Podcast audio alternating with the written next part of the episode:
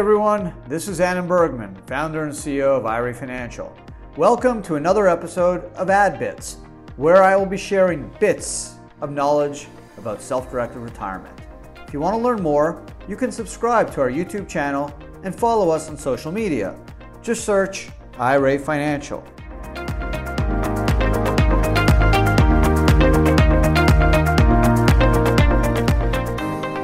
Hey everyone, hope everyone's well. Got another exciting episode of AdBits today. We're going to talk about self-directed IRA operating agreements, LLC's articles, and tax ID numbers, and kind of the three main players on how to set up a self-directed IRA LLC.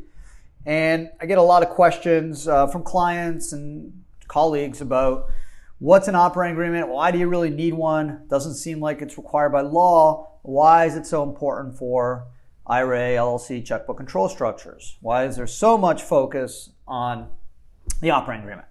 So I'm going to spend some time today talking about those important subjects. So before I get started, just wanted to thank the self-directed IRA Nation. Thanks for all your support. Thanks for listening. Thanks for subscribing to Adam Talks, to AdBits, and to my new podcast, Ad Mail which I'm really excited about, which covers some important questions each week from clients on self directed retirement topics. So, thanks again for listening. Really appreciate the support. And uh, I promise I'll keep pumping out the content uh, if you keep listening. So, without further ado, let's get started. So, the whole idea of checkbook control is that a special purpose LLC or limited liability company is set up that is wholly owned by the IRA and managed by you, the IRA owner, through a local bank. And checkbook control, the concept behind it is you get limited liability protection because you're using the LLC as a special purpose vehicle. You are getting more privacy and anonymity because the investment's made in the name of the LLC, not your name. For example, IRA Financial Trust Company, custodian for the benefit of Adam Bergman IRA, would not be the owner of the title if I used ABC LLC. Thirdly, you can reduce your custodian fees because the custodian is less involved. The self-directed IRA checkbook control structure basically creates the level of activity at the bank account level, not at the custodian level. So you, as the manager of the LLC, the one in charge of the bank account, has the checkbook control to simply write a check or use a debit card to make investments. So that means the custodian's less involved and you are more actively involved. So that means the fees should be lower. And they are lower. And then the next and final benefit, I think, is just speed, right? You don't need to go through the custodian to get things done. You don't need to go through the custodian to pay a bill. Uh, you can do it yourself. Just write a check to the plumber or the contractor or to the IRS. You can do it all yourself. So checkbook control is definitely the way to go if you're doing investments with a lot of activity like real estate. That is the trend. It's been going that way for the last 20 years, and it's going to continue because more and more people understand the ability and the, I think, strong, strong advantage of limited liability protection, more control, less fees, and more speed. Who, who wouldn't want that? So when we set up a self-directed IRA LLC, a couple things you need to consider. Number one, where are you going to set up the LLC? Right? The LLC, the limited liability company, all 50 states and DC recognize LLCs, can set up in any state. Generally, if you're doing real estate, you're going to want to set up in the L- in the state you're going to hold the real estate. Why? Because that state will generally deem you to be engaged in a trade or business. So why pay two fees, right? Why set up in Delaware if you're going to buy property in Texas? Now you're going to pay two state filing fees. And you need to file to set up an LLC. So generally, it's a state filing fee. Could be anywhere from 50 to 500 bucks. Mass is the most. Massachusetts 500 bucks. Missouri is 50 bucks. It's generally the average is about 150, 200 bucks. And then there's annual fees that hover between 50, zero for some states and up to 800 franchise fees for California. But the median, I would say, is about 100, 150 bucks for the benefit of having that LLC. So very minimal cost. Beauty of an LLC, it's a flow through entity. If you have one owner, it's a disregarded entity for tax purposes, meaning it does not file its own federal or state income tax return, no tax The owner, in this case, is an IRA. We know IRAs don't pay tax. So it's a very clean structure from a tax standpoint. Plus, you get that limited liability protection, right? What does that mean? That means if, God forbid, your LLC gets sued, a creditor can only get what's inside the LLC. It can't get anything outside of the LLC. So any of your other IRA assets, they generally wouldn't be able to go after your personal assets. Remember, because you don't own the LLC, your IRA does. So it's more to protect your other IRA assets in the account from creditor attack. So once you've decided you want checkbook control, now you know you could do it through an LLC. Um, you can also do it through a C corp, but not as tax advantageous because C corps pay 21% tax. LCs don't have an entity level tax. So that's why you don't see a lot of checkbook control with C corps. There's one reason you would use a C corp, and that is if you generate UBTI or unrelated business taxable income, you're going to need to block that. So a C corp could make sense, but you're going to pay 21% versus potentially 37% with UBTI. So that's why it's really the only reason you would do a C corp IRA versus an LLC is to protect the IRA from UBTI, unrelated business taxable income. Otherwise, you, you go LLC because it's a flow through. A LLC with two or more members is treated as a partnership. The only difference with a single member is a multi member has to file a partnership return, Form 1065, and a state equivalent. There's still no tax at the entity level, so it's still very clean from a tax perspective. So, what are the other players? So, you got the LLC set up. IRA Financial will set it up for you. Um, you get a tax ID number, which is done through the IRS. It's free. Why do you need a tax ID number? Well, if you want to open a bank account, you're going to need a tax ID number as part of that process. So basically, you go online, the IRS website, you'll put in some information about you as the manager, and you're going to put some info in about the company, the new LLC you're setting up, and you will get an EIN number. Now, couple things to remember with the EIN. The IRS, their technology is not very good. So the, basically, when you go online to get the EIN, they spit out an EIN letter basically confirming your EIN number, which is cool because you can get that number like within a minute. The problem is the letter is a standard letter, so it's going to always say, you know, ABC LLC, and then under it, it's always going to say sole member Adam Bergman. Even if the member is not Adam Bergman, even if the member is Joe Smith, because I'm doing it for Joe Smith, or even if the member is my IRA, the way the system is set up, and because it's so antiquated, it basically always defaults to the person that fills in the information as the authorized rep as the sole member. So it should just say authorized rep because that's what it says on the questionnaire when you're completing the information. It doesn't say who the sole member is, says who the authorized rep is. So that's when you would put your name, Adam Bergman. But when you get the letter confirming the EIN online from the IRS, it always says sole member, which is ridiculous. Um, in the past, you've been able to send a letter to the IRS basically saying, please uh, disregard the letter. Adam Bergman is not the sole member. The sole member is IRA Financial Trust Company, you know, so on and so forth. They basically stopped accepting that. So that is a big reason why the LLC operating agreement is so important. The LLC operating agreement basically is the playbook for the LLC. It tells you the rules, okay? It tells you who the owners are, who the managers are, what are the rules, okay? Who makes decisions?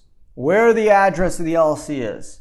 It is the key document. It's basically the Ten Commandments, the Bible for the LLC. So the operating agreement trumps, you know, excuse my use of the word trump, but um, it trumps the EIN letter. Meaning you can have Adam Bergman on the EIN letter, but if ultimately Joe Smith is the owner of the LLC, that would be in the operating agreement. And I always give this example if I started Apple Computer, okay, and I'm Steve Jobs, and I put I go and get an EIN for Apple Computer, it's going to say Steve Jobs.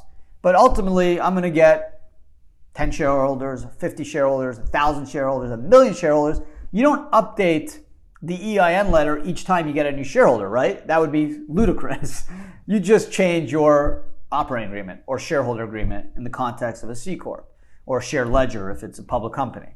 So that's why you don't need to worry about the EIN letter. That's why the operating agreement is so important. It tells you what's going on. That is the key document. That is where you will have lawyers look at if there's a problem. If you have an argument with your partner, let's say Adam and Joe sets up an LLC to own a pizza restaurant, and the operating agreement shows that it's 50-50 percentage interest, but it shows that Adam Bergman is the sole owner, sole, excuse me, manager of the LLC, then I get to make all the decisions. So if my partner comes and says, well, that's not fair, I should make these decisions, well, you sign the operating agreement, that's what you agree to. We can amend it and change it if we agree to the terms, but the document dictates the rules. So that's why it's important in the case of any LLC, especially a business LLC, to have a professional review the operating agreement or draft it. Definitely get a lawyer, look at it. It's not as important for an IRA. Why? Because you own the IRA. So you're not going to sue yourself, right? If the IRA owns 100% of an LLC, the terms are generally boilerplate, they're standard. Um, there's some important language that needs to go in the operating agreement, such as prohibited transactions, UBTI, needs to be manager managed, not member managed. Um, some important things that need to be in there, but it's not as contentious as if you have a partnership with individuals and you're forming a partnership to run a business. You're not going to have a lot of business decisions here because you're the manager and it's your IRA. So it's basically one and the same. Now, what happens if you have multiple IRAs as owners? Well, it could be more complicated, right? If it's you and your spouse, I've seen issues where you have a divorce, you have the husband's IRA, the wife's IRA, there's a divorce, and now they look at the operating agreement, how they can make decisions in terms of who can sell the property held by the LLC. So there's all these things to consider. Single member LLCs are the safest and easiest. No Form 1065 partnership return and you don't have to deal with another partner. If you have a partnership and it's your two IRAs, traditional Roth, that's also pretty easy because you're not going to have a fight with yourself. I mean, unless you're totally berserk and nutso, you're not going to start litigating against yourself. So it's really, a, a, it's more of a document that will protect you to make sure that if someone looks at your structure, they see clearly that the IRA owns it, not you. So I always look at the document as more proof and protection for you that the structure is basically something that's solid and contained, and you don't have to worry to prove to the IRS that you own this entity because the operating agreement clearly shows that the IRA owns it. So it's important, it's necessary. New York actually requires an LLC operating agreement for an LLC, but interestingly doesn't have any penalties. And as far as I know, no state will issue penalties if you don't have an operating agreement. You don't file an operating agreement with the state, okay? Let me make that clear. You do not file the operating agreement with the state. It's a private document that you hold or your partners hold. And that becomes the document that you and your partners will look to for questions like who owns what, who manages, how decisions are made, can additional contributions be made, uh, who decides if there's a liquidation. Um, all this important stuff is in the operating agreement. And it's way more important for a business to have an attorney and someone review it who can take into account the party's interest and the financial interest of the, uh, the, the parties. In the case of an IRA, it's more of a situation where you want to make sure that it's codified and it's clear that the IRA is the owner, not you. You want to show that it's manager managed, not member managed. You want to make sure there's all these prohibited transaction rules so that it confirms um, with, with 4975 and 408. So it's clear that the rules are being followed in the LLC. But other than that, it's really for your protection. Okay, it's not a situation where you need the operating agreement um, to deal with any you know third-party litigation or or protection from outside parties. It's more about a situation where you're showing a third party like the IRS that, hey, this is the structure of the um, entity. It's owned by an IRA. It's not owned by me as per the EIN letter from the IRS. It's owned by the IRA. It's manager managed. All the profits and losses go to the IRA. All distributions go to the IRA. Um, I'm the manager and I am required to follow the rules under 408 and 4975, can't buy collectibles, can't self deal, so on and so forth. Um, so it's really a key document. There's no right or way, wrong way to draft it. Uh, I've been doing this for uh, LLC operating agreements for like 20 years. Um, so I've seen thousands of different versions of them. Uh, I think ours is the best version. I think it's the tightest. I think it's the cleanest, easiest, and safest for the IRA investor because it has everything needed in there. But there's different ways to draft it. There's no wrong or right way. It just needs to have certain basic elements. Um, but again, each state um, has its own LLC rules. There's different statutes per each state, but generally the operating agreements can be used um, cross state lines because you're talking about general terms. Just needs to refer to specific state statutes, but the ideas and concepts in the operating agreement are all the same. Uh, who manages it, who owns it, how profits and losses and distributions are distributed, uh, where the address is, um, how liquidations are done, things like that, which are the most important.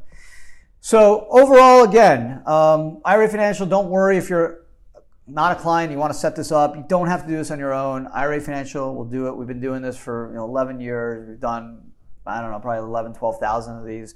We know it better than anyone. Uh, we will take care of it for you. We will file it properly. We'll get you the right operating agreement. We'll, we'll deal with your EIN uh, letter. Um, and we'll make sure that at the end of the day, if the structure is ever looked at by the IRS or a third party regulator, it will be clear that the IRA owns it. You simply manage it. You follow the rules under Swanson v. Commissioner, which is the basically landmark case for checkbook control, 1996 tax court case. And you're going to have all the bells and whistles in the operating agreement. We can customize it for you. If you have multiple parties, we can decide who makes what decisions. If it's, let's say, you and your spouse, you can have unanimous decisions on this and you can make decisions on, on X and she can make decisions on Y. It's very flexible. And that's another reason why LLCs are so popular. There's no corporate formalities like corporations. You don't need member minutes. You don't need bylaws. You don't need stock certificates. It's very, very flexible. Uh, the operating agreement basically covers everything. So whatever's in the operating agreement is all you need. Uh, and, and, again, you don't need the corporate formalities, and you have a lot of flexibility in structuring the operating agreement. As I mentioned, you can determine who makes what decisions. Um, you're somewhat flexible in terms of how profits and losses are allocated. Um, you can change percentage interest up if there's economic substance, and and you can pretty much do anything you want in it that's legal. You can say, I don't want to allow investments in this area. Um, I don't want the other manager to have any consent in these management decisions or I want unanimous consent in those decisions. So super flexible. We'll customize it as you wish. Um, but it's super important for the fact that you want to be able to show in substance and in form that the IRA is the sole owner of the LLC and that you're the manager. So I hope you have learned a little bit about LLCs, EINs, and operating agreements. Um, it's not something you need to draft yourself. Don't worry. I, I went to law school. I have a master's in tax law. Done LLCs for high net worth and sophisticated partnerships to large companies and to IRAs and 401ks. And uh, it's it's just you know an art form. It's not something you just pick up. You got to kind of learn. And that's the good news. We can do it for you, and you don't really have to worry about it. And we can pretty much customize it for you. So that's in a nutshell kind of the self-directed IRA LLC, kind of the the framework behind it. Uh, the good news is you get to just invest. You don't have to worry about the nuts and bolts of the operating agreement or the LLC articles or the EIN. We take care of all that for you. So, hope you found this uh, episode of AdBits interesting and insightful. Um, I appreciate all the support. Subscribe. It's a weekly podcast. I really think you'll get a lot out of these podcasts. Um, there's some really cool episodes I got planned, uh, some really, uh, I think, fascinating topics involving self directed retirement topics. So I think you'll get a lot of value. So appreciate the support. Keep subscribing, give us a like, and stay healthy, stay safe. Um, we're going to get through all this and uh, take advantage of the time if you're home. Learn as much as you can about self directed retirement investing. If you're into the alternative asset investment marketplace. There's some really cool stuff, some cool tax planning you can do, and the education I'm happy to provide. I wish someone provided it to me. I had to learn it for myself, so I'm, I'm giving it all to you. Just give me 20 or so minutes a week. Uh, I promise you'll get a lot out of it. So thanks again. Be safe. Talk to you soon.